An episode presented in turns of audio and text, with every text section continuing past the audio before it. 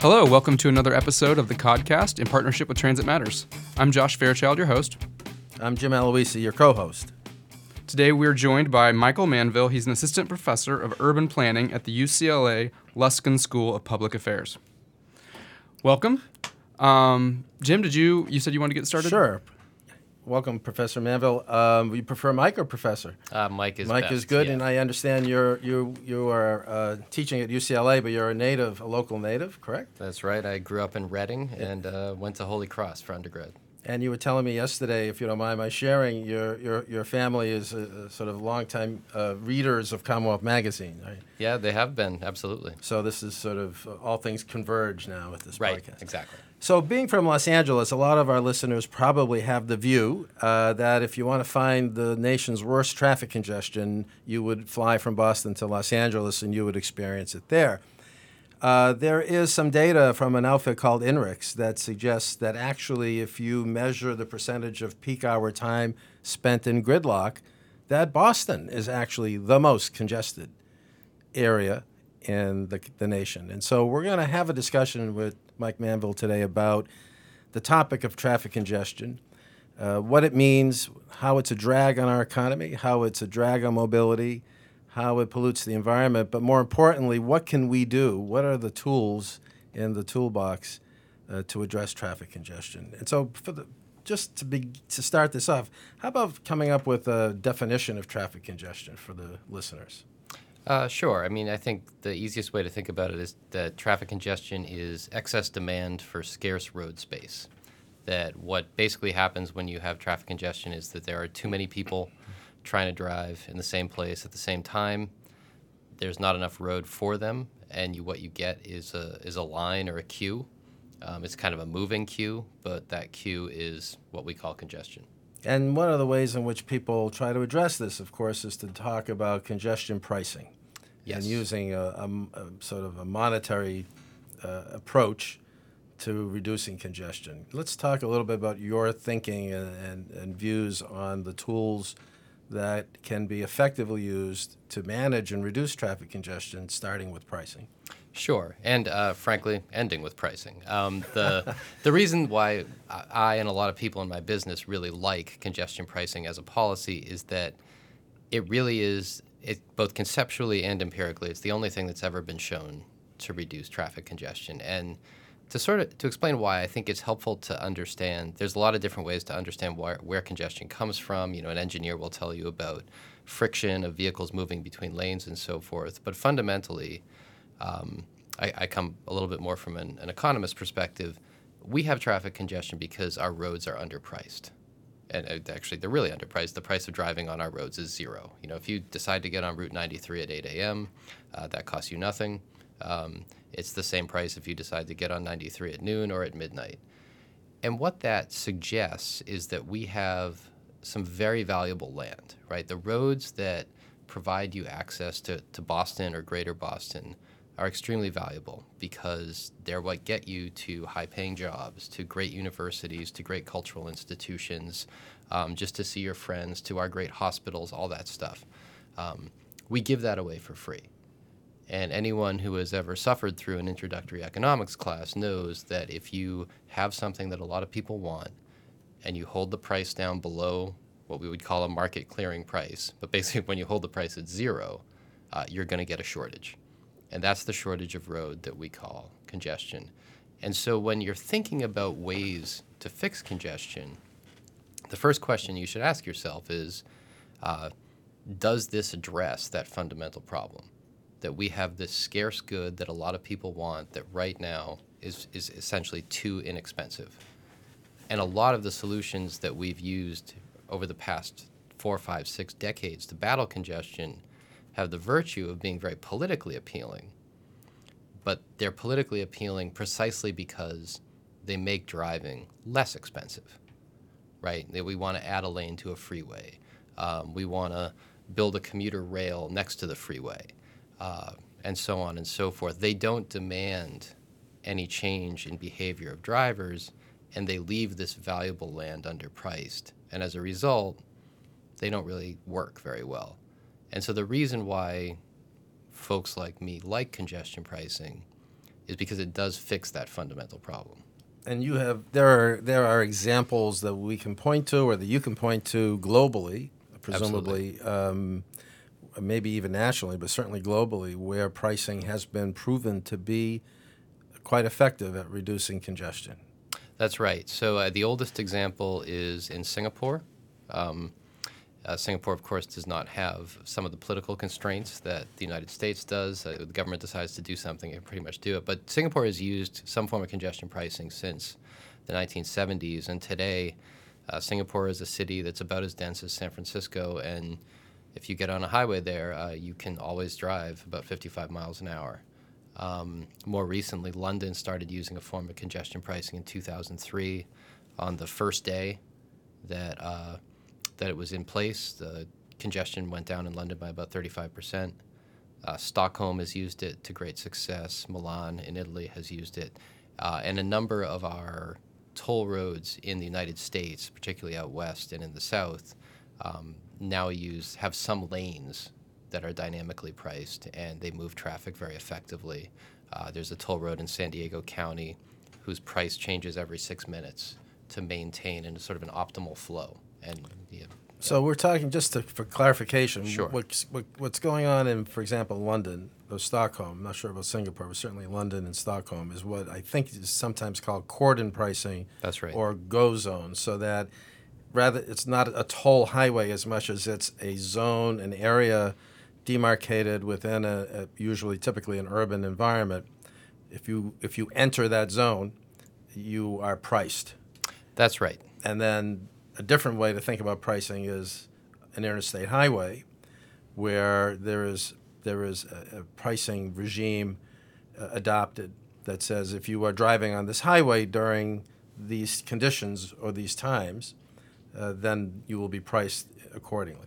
That's absolutely right. So in, in London, um, the, the financial district, which is called somewhat confusingly the City of London, uh, in the early 2000s, the Transport for London, which was the, the, the agency that oversees transportation there, did a study that showed that traffic into City of London was slower in 2002, 2003 than it had been in 1902.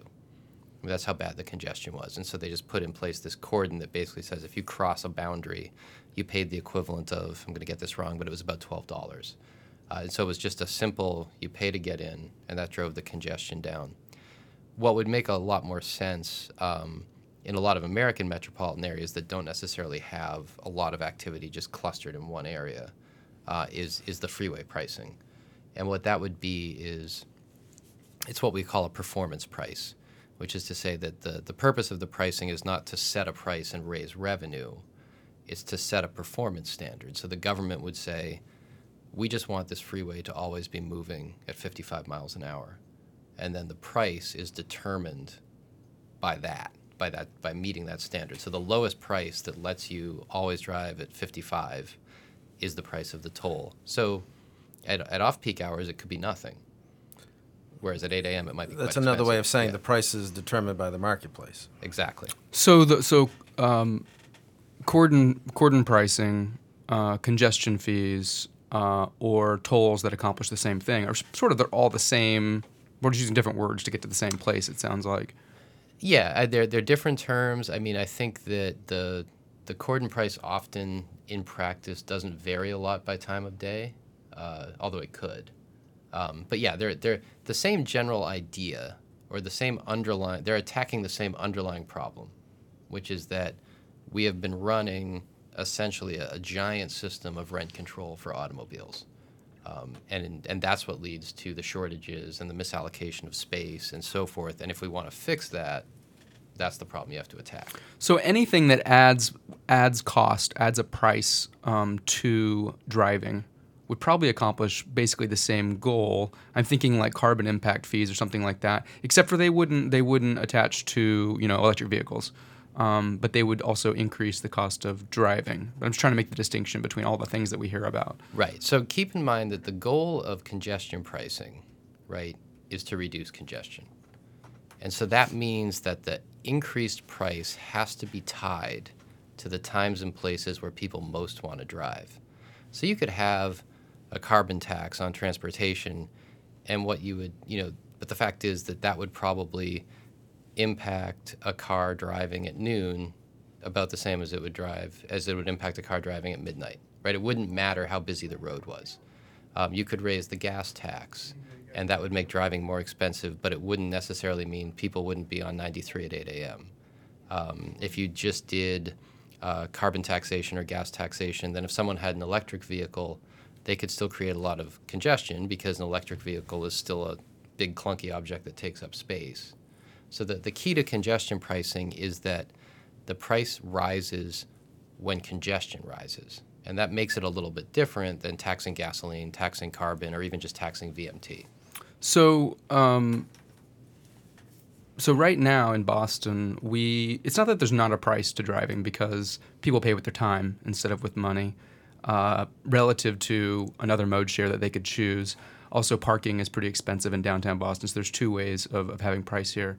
But you're sort of flipping the script, it seems like, and, and saying, you know, rather than trying to drive mode share, trying to drive people to say our goal is such percentage of folks taking um, transit, instead, the goal is simply to have free flowing or whatever standard we set for maybe 45 miles an hour, or whatever it is going to be, average speed on the freeways. Um, and so, to the extent you achieve that, uh, transit, an increase in transit usage would just be an externality of that. I think that's right, and I think it's it's also the kind of transit use that you probably want, right? I mean, I could the the transit commute share in the United States is so low right now, right? That I could, if I was an omnipotent central planner, I could double it just by saying that everybody who currently walks to work should take transit, right? That would give us more transit ridership, but that's not what we want, right? Transit has the sort of environmental benefits that we that we envision for it because we envision people not driving by taking transit. So what that means is that simply boosting transit ridership is not intrinsically beneficial unless you happen to run the transit agency, in which case you're getting more revenue. Right? What we want from our environmental goals, from our personal safety goals, at the end of the day is less driving. Right? And so one way to achieve less driving or one outcome of less driving is probably more transit use, right? But there's no evidence right now that more transit use leads to less driving or less congestion. At least in the long term. It could have a, maybe it might have an immediate short term effect, but I take your point that, like the tide coming in, eventually more drivers will just keep congesting the road. I could see a driver saying, Look, I don't want you to price me, and I would take an alternative like, like uh, rail if, Mm-hmm. an, if a reliable alternative was available to me. And the answer is typically here, at least, that's not the case. But I could see using the, the, the, the, the funds generated from pricing to actually provide that driver with the kind of reliable modal alternative that he or she is looking for. And thereby you begin to level the playing field a little bit.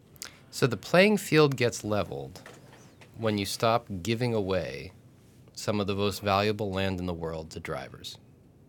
That's what levels the Playing I think that's field. a nice way to put it, and people Right. need to understand that's the, That's the core of the issue. what does it. I mean, because honestly, you look at Hong Kong, you look at New York, you look at Shanghai, incredibly sophisticated, comprehensive transit systems. I'm talking New York like 10 years ago before everything started to fall apart, right? And what's on top of them? Clogged streets, right? I mean, there's congestion will lead people to take transit. Transit will not reduce congestion, right? Transit has so many important roles to play, right? It's a, a absolutely vital social service for mobility disadvantaged people in our country. It increases the quality of life. It, it can do wonderful things for urban development. It would be impossible to have your Manhattans, your downtown Bostons, your Philadelphias, that wonderful urban form without public transportation. But public transportation has been put in a very difficult position in the last 30 years by being forced to sell itself as a way to make driving easier, right? As go, by having to go to the majority of voters who often fund it, right, and say, if you build public transit, your highway commute will be easier. It can't keep that promise, and eventually that's going to catch up with it. I want to ask you, though, um, many people listening to this podcast that might be listening while they're driving, Sure. uh, are driving on Interstate 90, which is a toll road. So they're going to say, "Well, you're wrong, Professor Manville. We're it's not free. We're paying for it now." Or they may be crossing the bridge. So how do we how do you address folks in Massachusetts who may not be using Interstate 93, which is cost free, um, versus um, the Turnpike? So yeah, so I think you know the the turnpike is, I guess the first thing I would say is one of a very small fraction of roads in both Greater Boston and the United States that that has any kind of toll on it, and I would also say that it has the exactly wrong kind of toll, right? There's there's two ways to look at tolling. One is that the toll is a way for the government to raise revenue, and the second is that the toll is a way for the government to make sure the road works right? And so if you're on the Mass Pike right now or the, the New Jersey Turnpike, and it's just every once in a while, for no particular reason that's obvious to you, you drive under a gantry, maybe you crawl under a gantry if it's rush hour, and the government takes a couple bucks from you, you very justifiably feel like you're being treated unfairly and you're getting nothing for something, right? You're paying money, and what are you getting in return? You know, um, We get the road that was built 30 years ago. Right. Right, we're paying off the bonds. That's what we're doing. Sure, and and but if you're sitting there, right, and with the with your hands on the wheel, what you're thinking to yourself is, well, why aren't they doing that in '93? Why aren't they doing that on 128? Right. What am I getting out of this? Why can't we pay for this with taxes or something like that? Um, a congestion toll, you know, if you, if you look at the sort of the economic model of a congestion toll, the revenue isn't there at all that that to an economist, uh, and this is you know one reason why people think economists are weird. You could you could all the billions of dollars congestion pricing would raise, you could take it and dump it in the harbor, right? Because the the benefit, the overwhelming benefit, comes from the fact that you have gotten rid of the congestion and made the road work. Now, in uh, I'll come back to this because in reality, of course, nobody wants to dump the revenue in the harbor. No, we just dumped tea in the Yeah, harbor. but the important point, not for a long time. Um, the important point is that there's a lot of ways to raise revenue, and tolls really aren't a great way to raise revenue, right? The gas tax is a better way to raise revenue. It has way lower administrative costs. There's a lot of ways to raise revenue. There's only one way to get rid of congestion, and so what's basically the, the Mass Pike is tolled just to sort of take some money out of the wallets of the people who use it, and, and probably for a good reason because you have to pay the road off. But that builds resentment because people don't see what they're getting in return. If you have a toll where someone pays it and in return they don't have congestion, well, that looks a lot more like a fee for service.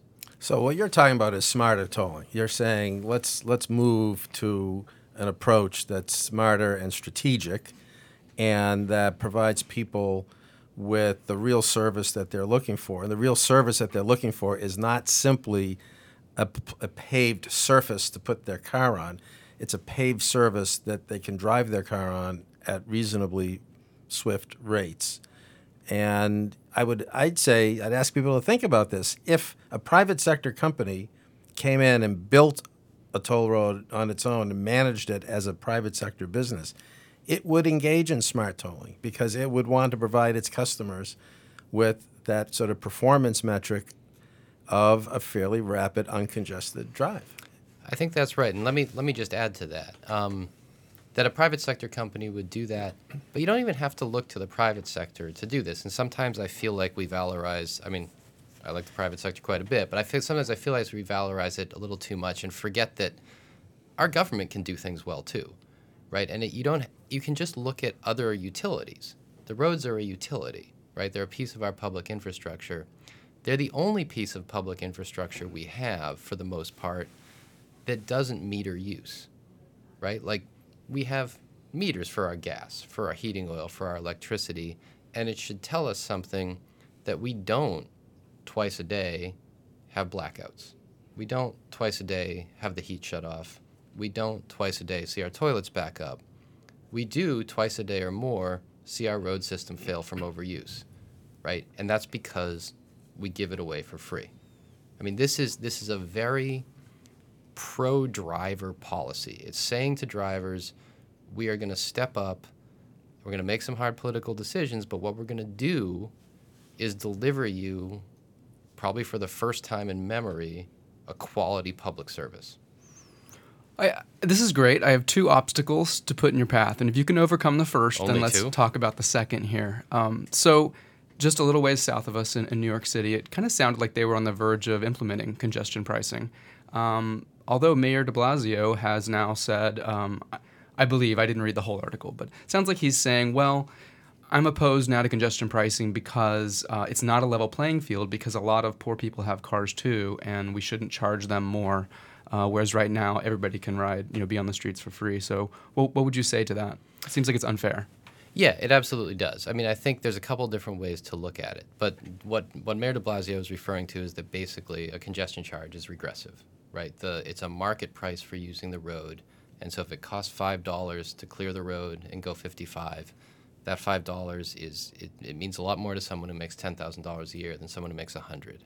Um, absolutely no question. And I think that there's, there's two answers to that, uh, or maybe even three. So the first is um, the very poorest people don't drive, right? And so this is regressive through the driving population.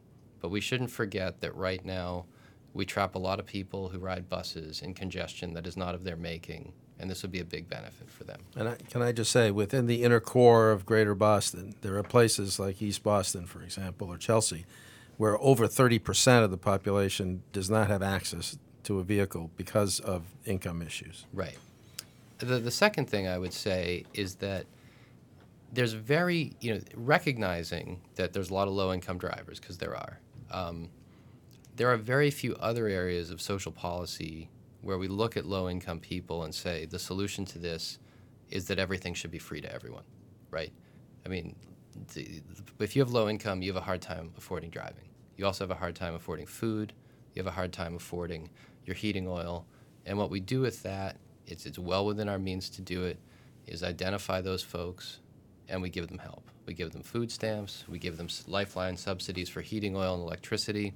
In my personal opinion, all of those should be more generous, but that's what we do. There's no reason at all we couldn't do it with roads, especially because congestion pricing would raise an awful lot of revenue. You could carve out a portion of that and make people whole who are going to suffer from it.